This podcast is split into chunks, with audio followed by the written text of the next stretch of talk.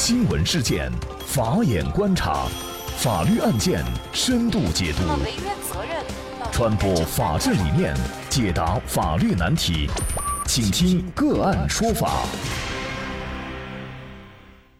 大家好，感谢收听个案说法，我是方红。今天呢，我们跟大家来关注一起行人横闯公路被撞身亡，家属索赔十四万的案件。那具体案情呢，我们先一同跟大家来了解一下。这个事情呢，是发生在二零一七年三月三十一号傍晚六点左右，在广昆高速公路南宁往玉林方向返家途中的韦师傅啊，他看到高速公路桥下通道这个回家的必经之路有积水，不便通行。那么同时呢，他又看到通道旁的铁丝隔离栏有破损，于是呢，他就钻过了隔离栏，横穿高速公路，结果呢，就被杨师傅驾驶的大型卧铺客车撞倒，当场身亡。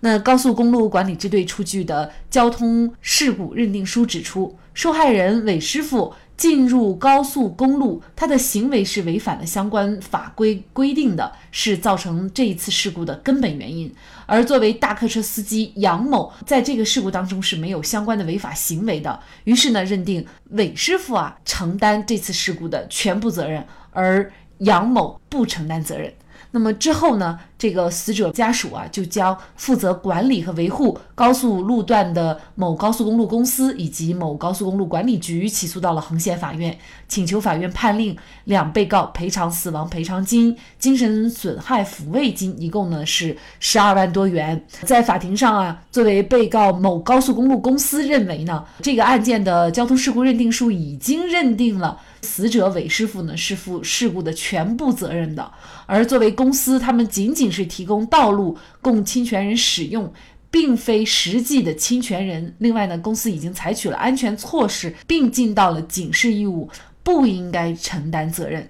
作为高速公路公司，是否应该承担责任？那么，如果死者家属起诉了大客车司机杨师傅的话，那么作为大客车司机又是否应该承担责任？就这相关一系列的法律问题呢？今天我们就邀请北京市元甲律师事务所合伙人、交通事故专业律师李琦律师和我们一起来聊一下。李律师你好，你好，感谢李律师。这个案件哈。对于高速公路公司，它是否应该承担责任？咱们主要的判断依据是什么呢？首先是这样的，这个高速公路呢，它也属于这个高度危险责任的范畴。也就是说，这个相应的管理公司需要对高速公路上的所有的设备设施，包括警示标志，负相应的责任。因为在本案中呢，这个韦师傅呀，回家的路上呢，发现这个他必经的路上有积水。所以他才从防护栏上穿越过去。那么其实呢，这里面能体现出来，这个管理公司啊有两方面的问题。第一个就是积水问题，因为他们的处理不当，导致这个相关的地方有积水，那韦师傅没有办法正常的通行。那第二个问题呢，就是防护栏是有破损啊，一共是两个方面的问题。所以说，在这起案件中呢，法院之所以让这个。高速公路的管理公司承担责任，也是因为这两个。他没有做到位，可能有一些人，尤其是高速公路公司啊，他就觉得作为韦师傅，他自己是擅闯隔离栏，事实上他是有隔离栏的，但他自己是擅闯的，而且这个道路交通事故的全部责任呢，又全部又是韦师傅。那在这种情况下，为什么高速公路公司还是要承担百分之十的这个责任呢？我认为这个判决呢比较妥当，因为在咱们中华人民共和国侵权责任法里第七十六条规定了。未经许可进入高度危险活动区域或者高度危险物存放区域，导致损害的，管理人已经采取安全措施并尽到警示义务的，可以减轻或者不承担责任。那么在本案中呢，高速公路也属于高度危险的活动区域，这个韦师傅啊进入这个高速公路，首先安全措施管理公司并没有做到位。他没有及时将防护网进行维修，这是过错其一。第二呢，警示义务在当时呢也没有任何明确摆放的警示的标志牌儿，这导致呢韦师傅穿越护栏被撞身亡。所以说，管理公司在这里肯定是要承担一部分过错的，但是主要过错还是由韦师傅自己来承担，因为在咱们交通法规里呢，行人是不允许进入高速公路的，所以判决这个管理公司承担百分之十还是比较合理的。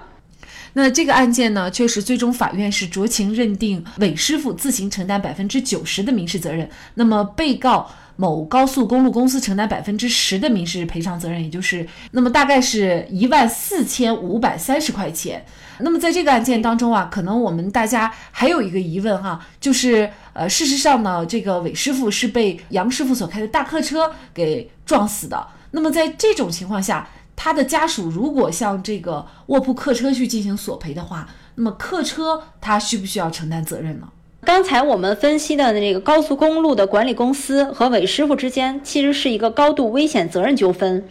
那么韦师傅的这个亲属呢，呃，起诉这个客车，那么他们的纠纷类型是机动车交通事故责任纠纷，是两个纠纷类型。韦师傅的亲属如果想要起诉客车司机呢，必须要通过这个机动车交通事故的责任的案由才能起诉。那么韦师傅被撞的这个司机是否要承担责任呢？首先呢，我们要看交通部门去下的事故认定书。咱们中华人民共和国交通安全法的第六十七条明确规定，行人呢是不得进入高速公路的。所以在韦师傅违反了交通安全法的前提下呢，他被撞身亡，他负重大过错。也就是说，在本案中呢，他在交通事故责任中占全部责任，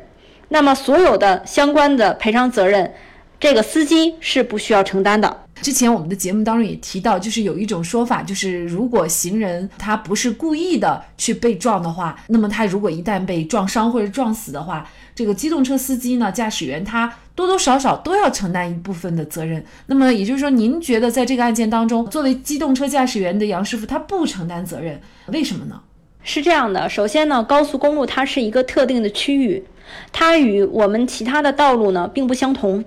因为首先，高速公路上呢，它行驶的时速比较快。那么，如果说行人进入到高速公路上，可能因为天气原因，或者是天比较黑，各种原因，那么司机是无法及时反应的。如果在行人进入了高速公路中呢，也有之前有很多案例导致几车连环的相撞，重大事故。所以，行人如果一旦进入高速公路，除非我们的这个司机是故意将这个行人撞伤，那么除此情况下呢，都不需要承担任何责任。那所以呢，我们在这个案件当中啊，也是提醒我们广大的听众朋友注意啊。也就是说呢，他在这里面虽然高速公路公司是承担百分之十的责任，并不意味着咱们行人在擅闯高速公路的时候被撞伤或者撞死就有可能获得相应的赔偿。那么如果高速公路方他没有什么过错，那么事实上在这种情况下。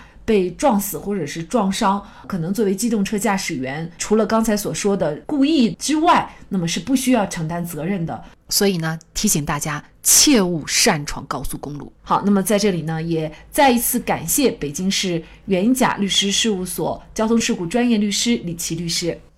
那么也欢迎大家关注我们个案说法的微信公众号。那么在里面呢，您可以看到更多的往期的经典案例的一些解读。